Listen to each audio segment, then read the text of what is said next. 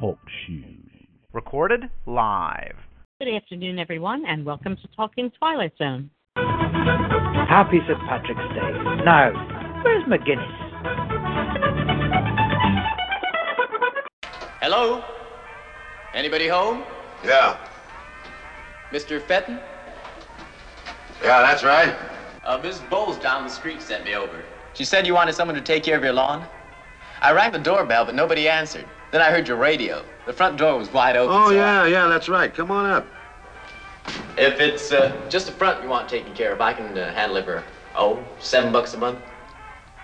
That sounds fair enough. I'll um, come every Wednesday if it's convenient. Sold. Great. Well, thanks a lot, Mr. Fenton. So long. No, wait a minute. Come on up. We'll sit down and have a beer on it. No, thanks just the same. Oh, I mean it. I got plenty on ice. Anyway, you can make a small fortune up here. Help me clean out some of this junk.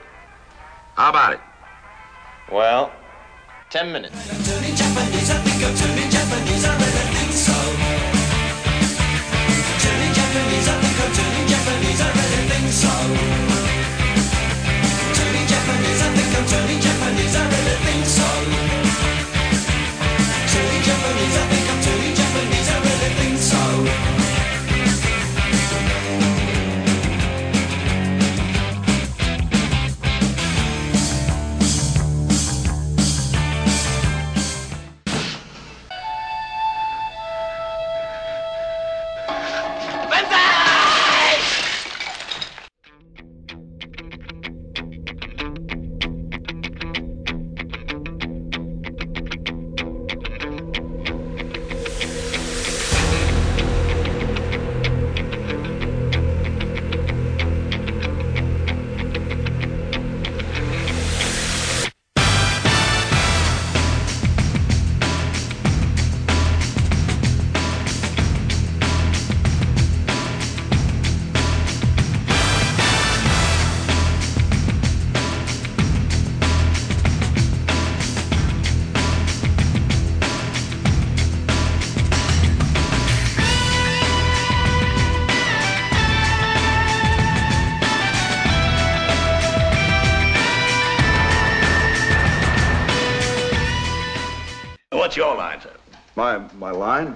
do you do? Oh, well, I'm on the road a good deal of the time. Selling. In a manner of speaking, services are my supply. Services. Well, uh, what sort of services? Uh, maybe I can throw a little business your way. Yeah, you might at that. This is the kind of town that can generally use me. Well, what sort of services you supply? I bring back the dead.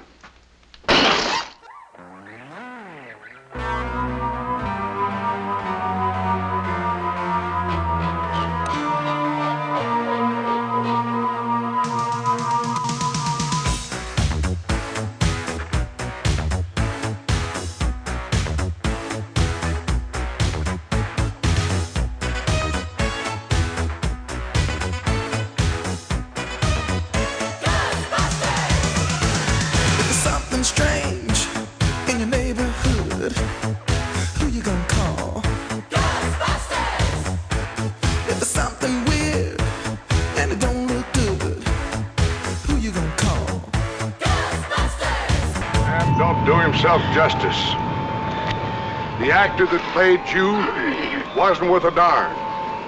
But that there Garrity sure can do a job of resurrecting.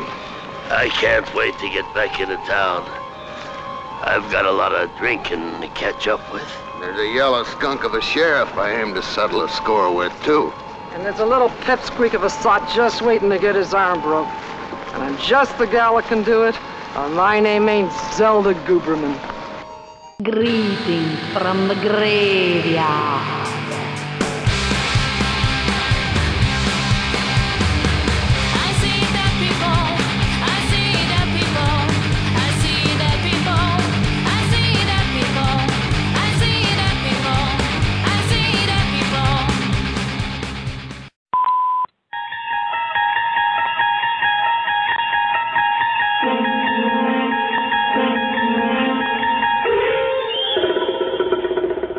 You open this door with the click of a mouse. Beyond it is a world of sound, thought, and opinion. In depth discussions of television's greatest blending of science, superstition, imagination. And you're invited along. We'll be talking Twilight Zone.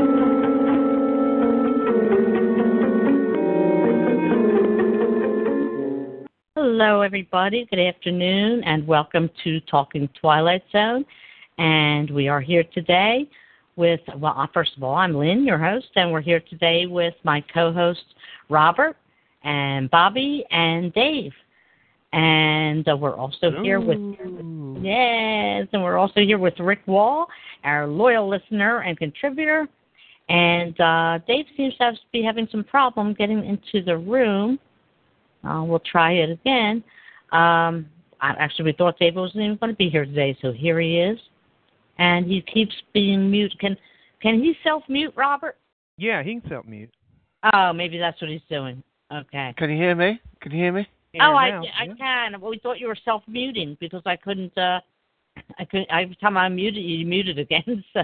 I thought he What? was muted just because he was going to decide if he was going to have red or white. no, it's just it was taking its time to get me into the room. Hi guys. Yeah, I was having all kinds of problems. So Rick can tell you, I was having problems before I came in. He kept trying to talk to me, and I couldn't talk back because I couldn't get in. And finally, I, I did. It was between Skype and TalkShoe I was having problems.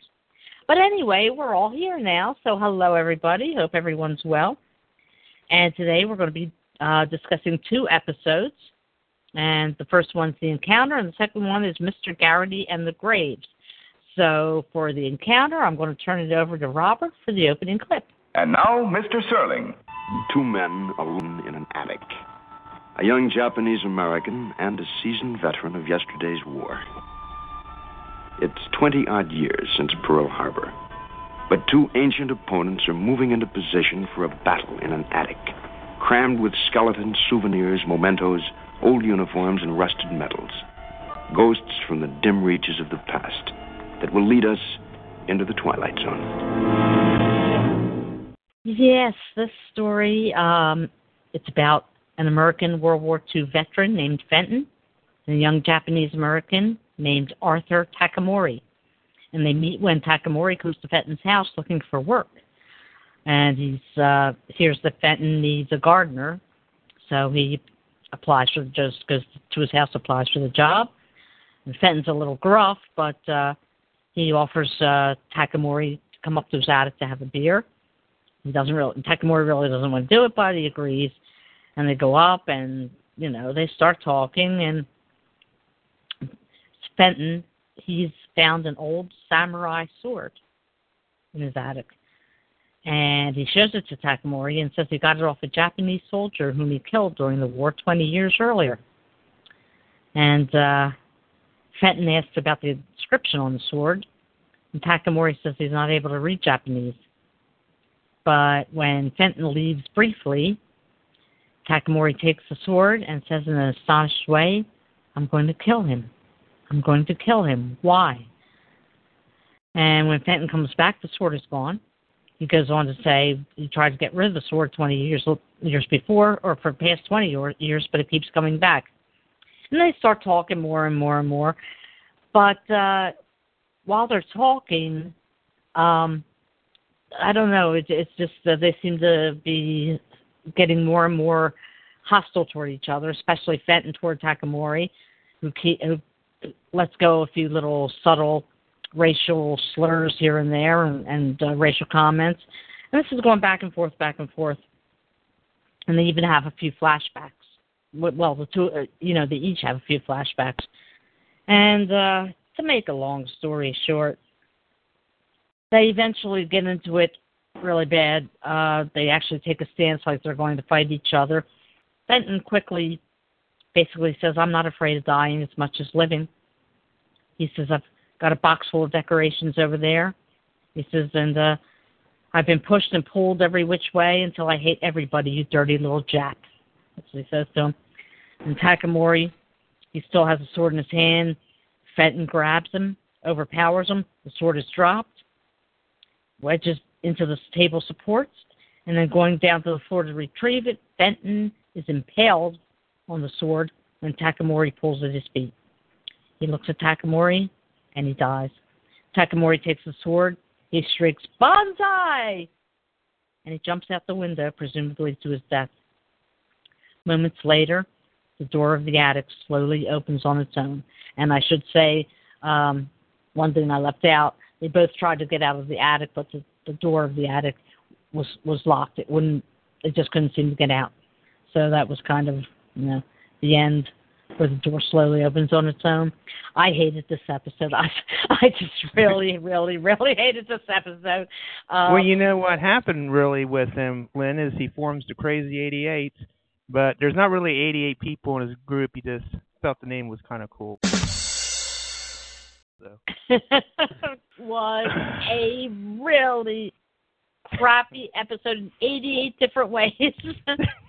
I, I mean, it, it was an unnecessary load of drivel.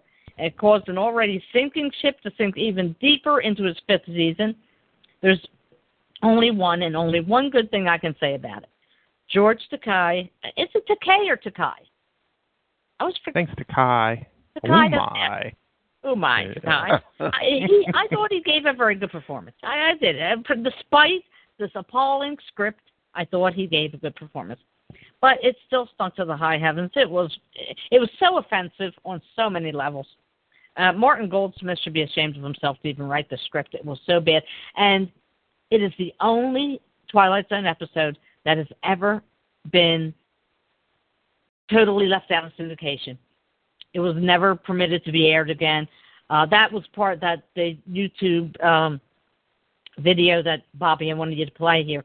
Uh, George Takei talks about that, and he says that he, he said in a joking way. He says, "Oh well, I guess I missed my residuals on that one because that is the only Twilight Zone episode never to air again, and it's never been syndicated. You now it is on the DVD, so you can get it on the DVD set, but um, to see it on Why television, would you? exactly, you'll never see that one again. Uh, it's, it was just bad, so bad.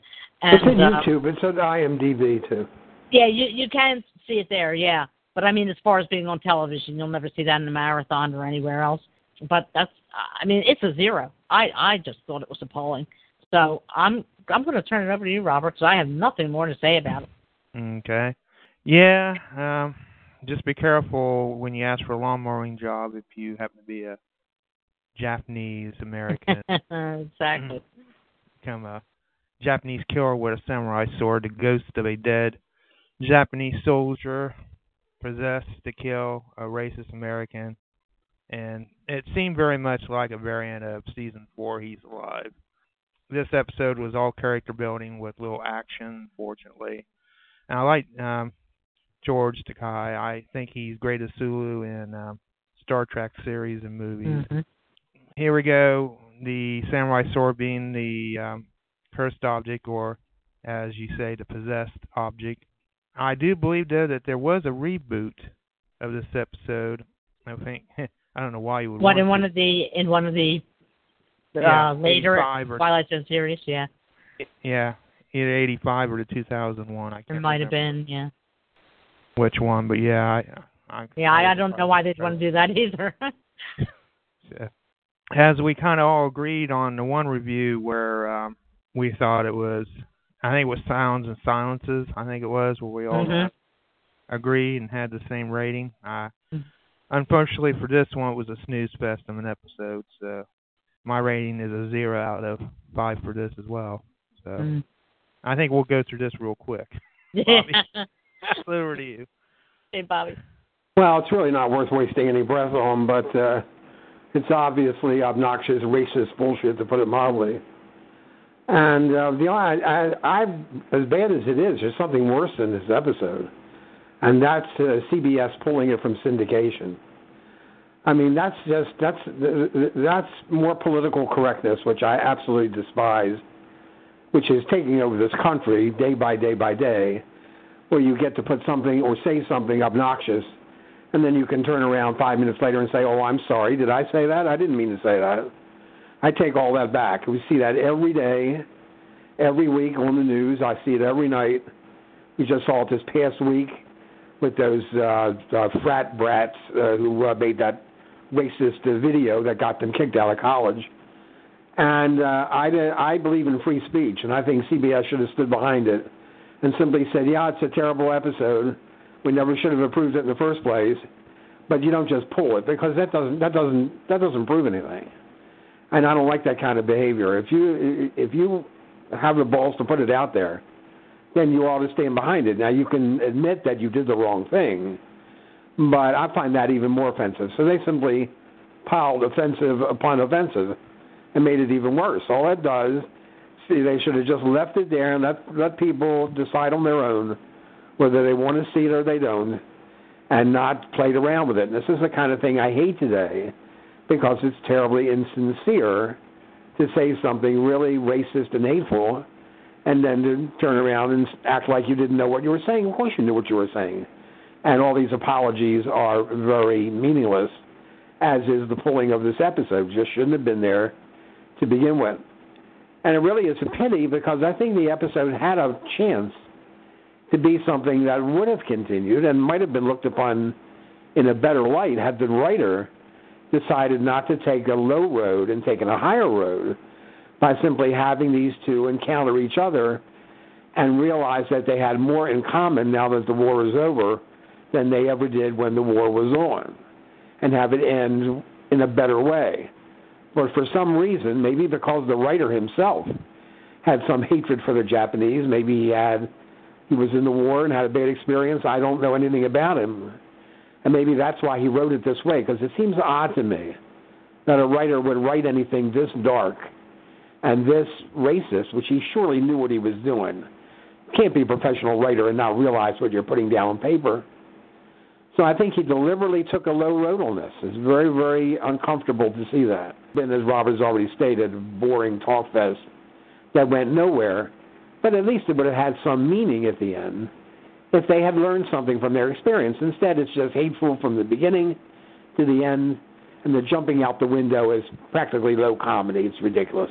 Bobby, maybe to answer your question, the writer maybe he was either in an internment camp. Yeah, that's what I said. He may have some personal experience, but that doesn't give him the right to write a story and be racist like this. No, I can no, understand anybody being angry over that, but honestly, you know, the war is over. The war is over, and you got to move on. And if these two had been able to move on, would, people would have had a better feeling, and, and we wouldn't be discussing it the way we are. So that's the big, biggest problem with it. It makes me wonder why a writer would uh, do anything like that. Beyond that, I wouldn't have liked the episode no matter what because I don't like Neville Brand. I never have. I mean, he had a long career. He was in a lot of movies, but I always found him to be a rather unpleasant character. He's one of those character actors who's always very mean-spirited, and he's just not likable in any way. He's probably perfect for a story like this, but I personally never liked him, so I was irritated from the minute it started. And in my review, I mentioned how ridiculous it was with the drinking of the beer at the beginning. He swills down a beer in one gulp, then he opens up another one, then he opens up a six pack, and then it just goes on and on and on, and he never has to go take a leak. I don't understand that. so uh, it's just it's just ugly, and the Twilight Zone, which is already in serious trouble and sinking like the Titanic, has to go ahead and be offensive too. It just gets worse and worse from week to week. And on our next show, as we all know, we're going to go into uh, into uh, Twilight Zone the musical. So it's uh, thank God uh, recently on the message board at our group when we posted the last reviews of the Bewitching Pool, several people got on there and said, you know, it really is a shame. I really wish they had done a sixth season. These people have got to be kidding me. You don't want to go to a sixth season. I've just barely survived this. A sixth season would have been absolutely appalling. So thank God they finally pulled the plug on it. So this particular episode gets a zero. It just, you know, I let me just make it clear that I don't think there's any loss that it's not on TV. And of course, in today's politically correct environment, you can just imagine a story playing even on cable TV uh, with these kind of uh, lines in it. It's just absolutely un- unthinkable. But uh, you know, they piled on worse by worse by letting it go, letting it go, and then and then saying, "Oh my, we didn't realize it was that racist." Sure, you did. You know what you had in your hand. I, I, I either believe in free speech or you don't. uh, even when it's bad free speech. I believe in free speech top to bottom, and it's absolute. That means free speech that's ugly and insulting and offensive is free speech, just like everything else. If we're not going to do that, then this country is not the one I grew up in. So that's my rant about that. This is a zero, obviously. Lynn? Okay, and Felix. Hi, Felix. Nice to have you here. Glad you can make it. Okay, Dave. Hi guys, uh, I missed the the very start and and, and uh, Robert's opening clip. Um, I didn't. Uh, I'm just back. Uh, th- thank you for welcoming me, and uh, I don't know whether Rick Wall said I was unlikely to make today. I'm just about uh, sober and compos mentis here, having been through you told us what you were doing, yeah. yeah, just back from a, a lovely wine tasting. But um, I hope you had uh, fun. Thank you very much indeed. Uh, as as we Hey said, Dave. yeah. I made the joke about um if you were Vincent Price or Peter Lorre from Tales of Terror. Remember that? All right. Where they The first, cask of um, Amontillado uh, Yep. part, yeah. right, indeed, yeah. Um, what, what was the what was the uh, the other Twilight Zone episode where um, uh, the chap uh, keeps setting him tests about which wine he's bought, and he, he sneaks in the back room and tastes it uh, without uh, telling him. I'll think about that one in a moment. Um, anyway, oh no, that might have been um, actually that might have been a Roald Dahl. Um, that wasn't that wasn't a Twilight Zone. that was a Roald Dahl one, wasn't it? Yeah, uh, uh, twisting the tail one. Um, did you actually uh, play that little bit about uh, George Takei talking about this episode? Because I've no, got a very no, he- no, he's still having problems. Robert's still having problems with. right. Well, I've got a very short clip of that. If you want, uh, Oh, I'll play that. Here we go. The episode became controversial because the young Japanese American gardener talks about his father, also a Japanese American, having um, committed a traitorous act, uh, that of, guard, uh, of uh, guiding Japanese bombers into Pearl Harbor. This factually, of course, is did not happen. It is something that was is, uh, from the Twilight Zone. But because it was not factual, civil uh, liberties organizations and uh, history buffs uh, protested that, and and there was this controversy concerning that particular aspect of uh, this episode, and it's been pulled from syndication. And so the uh, the uh, unique history of this particular episode that I worked on, the encounter, is that it was never rerun again. And that was him talking at a Twilight Zone conference. Uh, the amazing thing to me about that is um, he, he doesn't um, certainly doesn't seem to be embarrassed about his his his uh, role in the part. I think it's always difficult w- reading and or talking about something you know 40, 50 years after the event. I mean, uh, it it was uh, too soon after the war, really, and it it, it was in in bad taste. Um, uh, I, I, agree, really, that free speech should be allowed. Um, I don't know how they could have tackled this other than that. I, haven't been able to see it all the way through. As I say, I've only just come back uh, home, but um, it may have been better if these people had been possessed, as it were, by the um, the sort of um, by their parents or. Uh, it would have been better, should I say, if if the story had been told as two young people going into an attic, and then you know maybe going into the attic as friends, you know, uh, an American boy and a uh, a person who was um, an immigrant into the United States, and then maybe something when the sword was seen, the sword taking them over and them role playing, as it were, um, their their ancestors and um, suddenly going from being friends to being at each other's throats that to me would have made a far better and stronger message. The trouble is about things like this, um, and again, I agree with the uh, Bobby and the free speech thing. The trouble is, if you actually ban things like this, you almost give them power, you almost give them energy, because then it becomes um, something that's a, a bit of a debating point. Um, I, I can't really rate it, other than the fact that um, obviously George Takei or uh, went on to Star Trek and greater things. It obviously didn't impede his career somewhat. you you see a very strong actor in him, even given the material. So uh, I don't know whether it deserves uh, at least one point or more for introducing uh, him to us. Not sure whether it was actually one of his earliest roles or not. Mm-hmm. Um, Nope. Wait, was it? He was in uh, uh, Bridge Over the River Kwai. Oh, that's right. I forgot about that, Rick.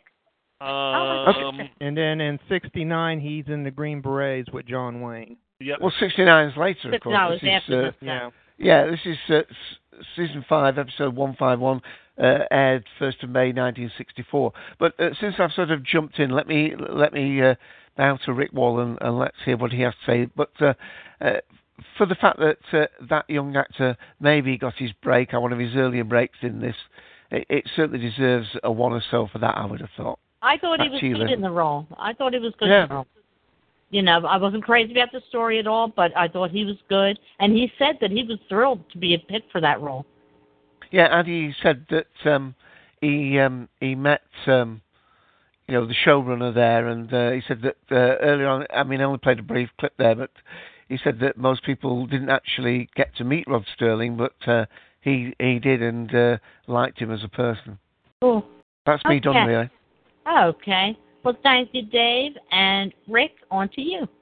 I've to be honest with you, I've never seen the episode, so I really can't comment on it. Okay. But That's I will, fair. But I will say that this is not the first racist um, um, episode. If you remember in Remembrance of Pip, uh, Jack Klugman was very racist. Oh, yeah, that's Mm-hmm. true. That's the true. When his son, yeah, when his son was killed, yeah. Yeah. But let's just say that it wasn't Jack Klugman that was racist. The part he was asked to play. Oh, yeah, yeah.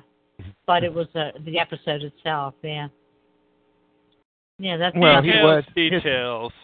Yeah, his son wasn't killed. It was still went up in the air when he goes to the carnival and Yeah. see his son as a young kid. So it was still up in the air. It, But I'll say this: um, it, it, it, I agree with uh, Robbie and Dave, and I remember back when we owned the trucking company. My dad, this was like in the '70s and '80s, uh, even earlier, but I wasn't around much before that. Uh, and my dad would go around and he'd call all the African American guys ends and uh, we had a uh, a person from Puerto Rico. We used to always call him Puerto Rican, and uh, you know, my dad died at 93, and he still called people ends and stuff like that. And Mhm. you know, back then people had thicker skin, I think, and uh, you know, it was just uh, chick being chick. Yeah, it, it doesn't bother me, you know, because I'd ask the guys, you know, if he if they were bothered by how my dad acted, you know, and, and they said, nah, that's your dad being your dad is him, you know, just, it runs off uh, like a uh, you know water water off a duck. My father was like that too, though, Rick. My father, you know, he had no problem using racial slurs and things. It's uh Because it was just that, the way he he was you know born. when they were born, you know when they were growing up and everything, that was That's what I mean. It's the way he was appropriate. You know, the way it- he was brought up, yeah. you know, as a matter of fact, one time in uh, college, I I kind of embarrassed myself, but actually we became very good friends. I was the manager of the soccer team, and there was a uh, forward who was um, an African American, and I said, "Hey, Big Blackie." And he turned around and goes, "What did you call me?" and I apologized, and uh, you know, he he met my father, and then he understood. That'll do it. why I did that. But you know, like I said, we became very good friends. That was good. Yeah. Uh, but I turned green when he turned around and looked like he was ready to kill me. Uh, but um, but again, that was in the '70s, and it was a little less touchy than people are nowadays. As a matter of fact, uh, when and if, well, actually, I shouldn't say if, when I get Harrow House on, uh, there's going to be a little bit of a, uh, um, a warning or whatever, uh, saying if we offend anybody, too bad. We intended to. uh, I like that. but uh, n- unfortunately, I can't give it a rating because I haven't seen it. I'll probably Oh. go to YouTube. It's on YouTube, Bob. Yeah, it's on IMDb. Okay. Just go in there, and type in Twilight Zone, The Encounter, and it'll come up. It's actually placed through Hulu. Oh yeah, Hulu too. Yeah. Okay. Cool. All right, Rick. Well, thank you. And our next episode is Mr. Garrity and the Graves. And oh, wait a minute. Before I do that, Felix, do you have a rating for this? If you do, just please type it in so that we know what it is. And um, yeah, next one is Mr. Garrity and the Graves, starring John Dehner. And I'm going to turn it over to uh, Robert for the clip on that. And now, Mr. Serling. Introducing Mr. Jared Garrity, a gentleman who, in the latter half of the 19th century, plied his trade in the wild and woolly hinterlands of the American West. And Mr. Garrity, if one can believe him, is a resurrector of the dead, which, on the face of it, certainly sounds like the bull is off the nickel. But to the scoffers amongst you, and you ladies and gentlemen from Missouri, don't laugh this one off entirely, at least until you've seen a sample of Mr. Garrity's wares and an example of his services. The place is Happiness, Arizona. The time about 1890. And you and I have just entered a saloon where the bar whiskey is brewed, bottled, and delivered from the Twilight Zone. Uh oh, he was calling out from Missouri. It's like calling people out from West Virginia. or like that music though, old West music. And Felix, uh, he did not like uh, the encounter very much. He liked this one a lot better. Okay, cool. Well, all right. This one, uh, it's about a traveling peddler named Garrity. He, arri- he arrives in a little recently renamed town. It was recently renamed Happiness, Arizona. It sounds so lovely. And he offers to bring the townsfolk uh, dead back from the grave uh, Boot Hill Cemetery to be exact.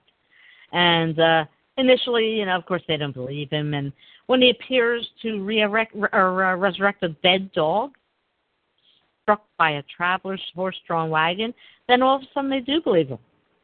So uh, after performing that resurrection ritual, Gar- Garrity uh, he gets into some casual conversations with the townsfolk, and he reminds them uh, about their dead and departed, almost all of whom were murdered, and uh, who died having a score to settle with uh, with whom and uh, so forth.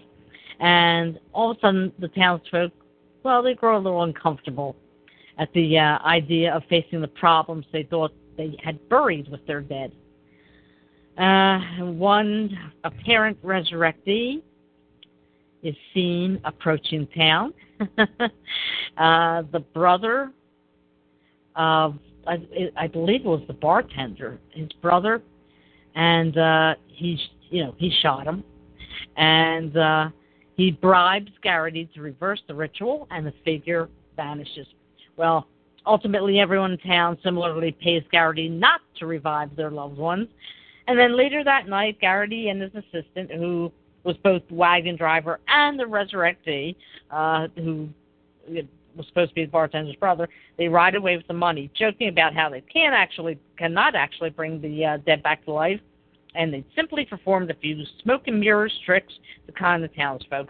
And they used a dog that was alive the whole time, but simply knew how to play dead.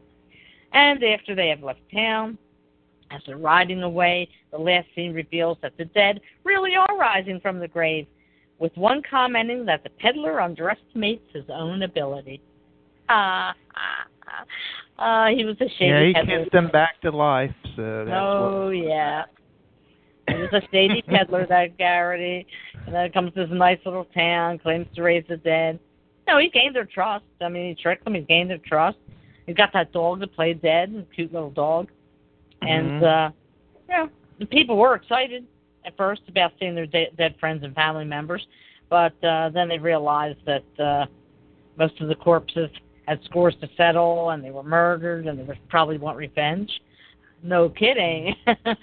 so they pay Garrity very handsomely not to raise them.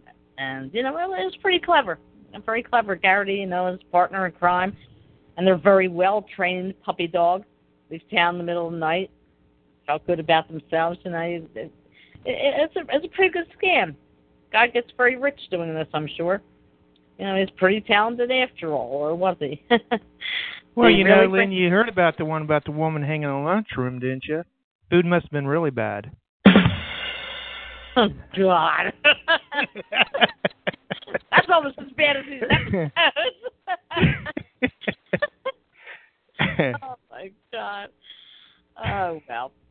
I don't know. Did he really bring him back to life, or was there some sort of divine intervention at play? I mean, who knows? Who knows? I mean, the, and and the thing that that got me about this was the risen dead weren't exactly zombies. I mean, they were talking, and uh one of the, the woman, I think it was yeah, the woman. She mentioned uh breaking her husband's arm when she saw him again, as that that low life or something she's going breaking his arm, and you know they they look pretty well preserved, as though they'd just uh, been buried that morning. Uh, so I'm not sure what they were, but they all seem to have a mission. Uh, what I found really amusing though as well was, um, and also very unlikely, is how the, all these simple, ordinary people had those large sums of money on hand. Uh, They just had it ready to give to Garrity. Where did they get all this money? They didn't exactly look like doctors, lawyers, captains of industry, did they? And they all of a sudden they had like you know hundreds of dollars to hand over right away. But uh, they had it, and that was that was a little hole in the story for me because uh, you know I find it hard to believe they all had this cash, you know. But of course, don't look like they spent a lot on on themselves either. But it, it, I didn't think it was a bad story. I it wasn't fabulous, but I didn't think it was that bad. Uh, the acting was very good. It John wasn't Tanner- fabulous. It wasn't Was it was marvelous. But John Tan- John Tanner, he was excellent as Mr. Garrity. I thought he was very good. And he's a good actor. He appeared as Allenby in season one's The Lonely, if you recall that. Uh, he was the guy that came and brought uh, the goodies to the guy that was was uh, imprisoned on the asteroid, and he was also Alan Richards in season three's The Jungle. Oh yeah. And, I didn't forget uh. Yeah, a few of the other actors appeared in previous zone eps as well, but um, you know, it had a hole or two, but overall it kept my interest. I, I'm giving this one a two and a half. I really, I really didn't think it was that bad, and I like John Dehner. So I'm going to turn it over to you, Robert. Thank you, and Yeah, he's appeared in a lot of westerns and stuff too. I think he's in Gunsmoke and other. Oh yeah, yeah, yeah, he was, and Bonanza, I think. Yeah. So I like him as an actor. Um, the um, story had a little more to be desired. You know, I, I decided when I was going to watch this for the review, I thought, well, you know what, I'll get me something to eat. So um, and I think Bobby really appreciated my review when I uh, mentioned that I heated up some sausages and poured me a glass of Mountain Dew to the computer and watched this episode. and while watching this, I saw how boring and wordy the beginning of the episode was, and the town called Happiness should have been called Sleepiness on account of how boring and dull it was. And what was interesting was Garrity said he couldn't bring back the dead at the end. And it made me wonder why he didn't take the time to stop and check to see if he really could bring him back. You know, he could tried a little experiment to, you know, actually bring one back from the dead just out of curiosity. But, you know, he was in it for the money anyway. He's walking around with the power he doesn't know he I don't think he would have cared anyway. I mean, it would change this whole conning of people thing. He would still charge people not to bring him back and then just bring him back anyway and let the towns deal with it. But at least he would have known instead of being ignorant of the power that he had. At the 18 minute mark, I paused the episode, went and got some cheddar cheese with bacon bits, which mm, sounds good even now. and, um, put on my Ritz cracker, went back to the computer, and watched the rest of the episode. The actor who played the mayor very much sounded like um, the voice of the actor from um, Winnie the Pooh. Now I said he did Winnie the Pooh, but he didn't. I think he did Piglet. I think um, that was the voice that he did in the Winnie the Pooh animations. Garrity, you could actually see dead people never took the time to look, going from one town with his partner and, like you said, Lynn, the cute dog to the next. You know, next time he should have really stopped and take a look. we could see in this one um, that um, Rod loved the westerns, and he had it sprinkled throughout the the series. Um, he did try and make a go, but with that um, one series, but it only lasted one season. That was the one that had um, Lloyd Bridges in it. Unfortunately, the episode teetered on a comedy aspect, um, the way with the music and harmonica. And the best part of the episode was at the end when the people rose from the grave. Very much, if um, and Rick Wall probably would very much understand when I mentioned the name Ed Wood. Felt like an Ed Wood moment there. it's not a total zero, but you know I can give it as a one out of five. And you know, just telling all you out there how interesting my lunch was was sounding better than episodes. So. Well, Pass it to Felix- Bobby. Have Felix, fun. hang on one second. Felix gives it a 3.5 despite, despite the major plot holes, and he said he thinks it would have been cool if uh, John Dehner's character had had been Satan in the end. It would have been interesting. okay, thanks, Felix. Okay, Bobby. Well, if I had little to say about the encounter, I have even less to say about this. I'll have to uh, pass on and take Rick's way out only a little differently. He couldn't comment on the encounter because he hadn't seen it. But I can comment on this because I have seen it twice. About a month ago and last night in the middle of the night at 3 o'clock in the morning when I had insomnia, I decided to uh, watch it again. And that took care of the insomnia. So uh, I really I have nothing to add about this at all. In my uh, written review, I had said it would have been interesting instead of having those dead people come out of the cemetery at the end, if uh, classic Twilight Zone episode characters had walked out of the cemetery instead to try to resurrect the dead, otherwise known as the Twilight Zone. It's just more horror, more horrible, and more horrible as it goes along. So to say that it's a zero is uh, obvious. Lynn? Okay, Dave. Uh, yeah, uh, again, uh, I- I have seen this in the past, but I didn't get to see it uh, just recently. Uh, a couple of things spring to mind. It wasn't really much of a story, but um, I'm wondering whether this again was Rod Serling, uh, you know, uh, tongue in cheek, saying, um, "If you don't pay me, I'm going to bring Series Six of Twilight Zone to your screens." um, I, I'm going to revive the corpse of Twilight Zone, uh, so pay me to go away.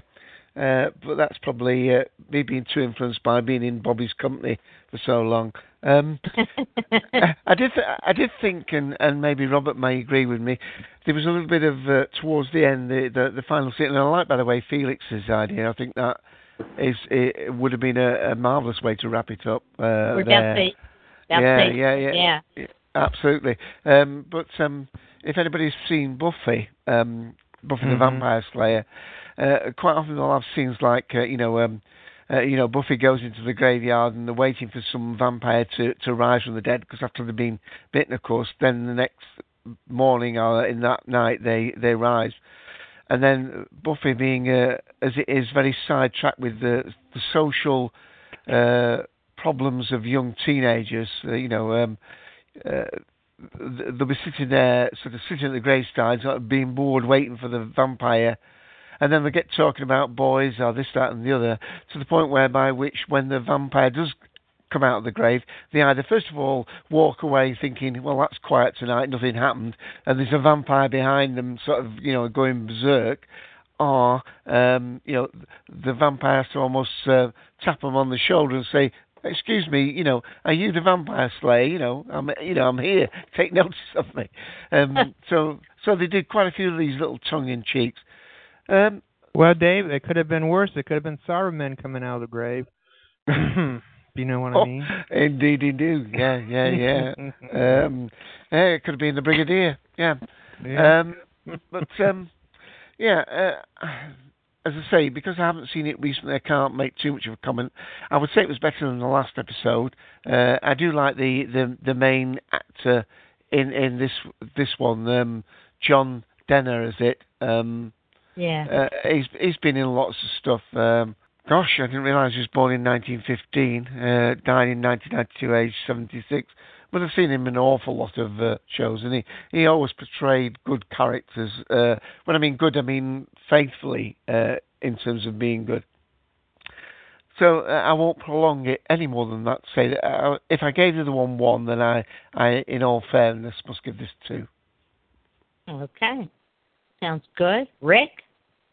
All right. I always get this one confused with another one, I think. Is this the one at the end where they go to the grave and they try to find out if he did or didn't? And the girl's there uh, saying, That's Take a the look at my sister? cape. The sister. That's the grave. Yeah. Okay. Oh, that's The one with uh, what is it? Lee Mar? No, um, R- R- um yeah, James Lee Marvin. Coburn. You're right. Oh yeah, Lee Marvin. I'm sorry. I Yeah, get him all into like James Coburn with Lee Marvin. Yeah. Yeah, I always get those two these two confused, but um I I don't know, I kind of liked it. Um Yeah, I I guess I guess I'd give it uh what you gave it a 3.5. Well, I gave it a two and a half. Two and a half. All right. Uh, but but Felix gave it a three point five. Okay. Uh I'll give it a two five then. Okay. Well, yeah, I I I didn't think it was all that bad. Okay, well, that's cool. Oh, and yeah, Felix three point five, and I guess you gave the encounter. Uh, you didn't give it that rating, but you said you didn't like it, so that's okay. All right. Well, that takes care of those two stories.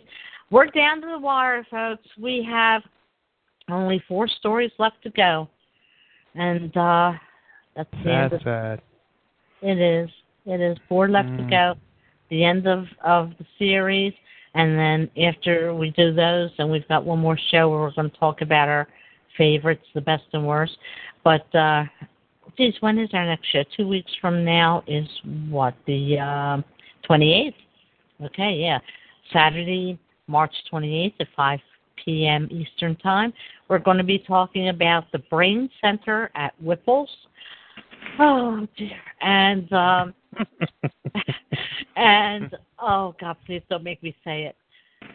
The, I can't say it. Robert, you have to say it. Oh, is it the Come Wander with Me episode? Oh, my heart beats. Oh God.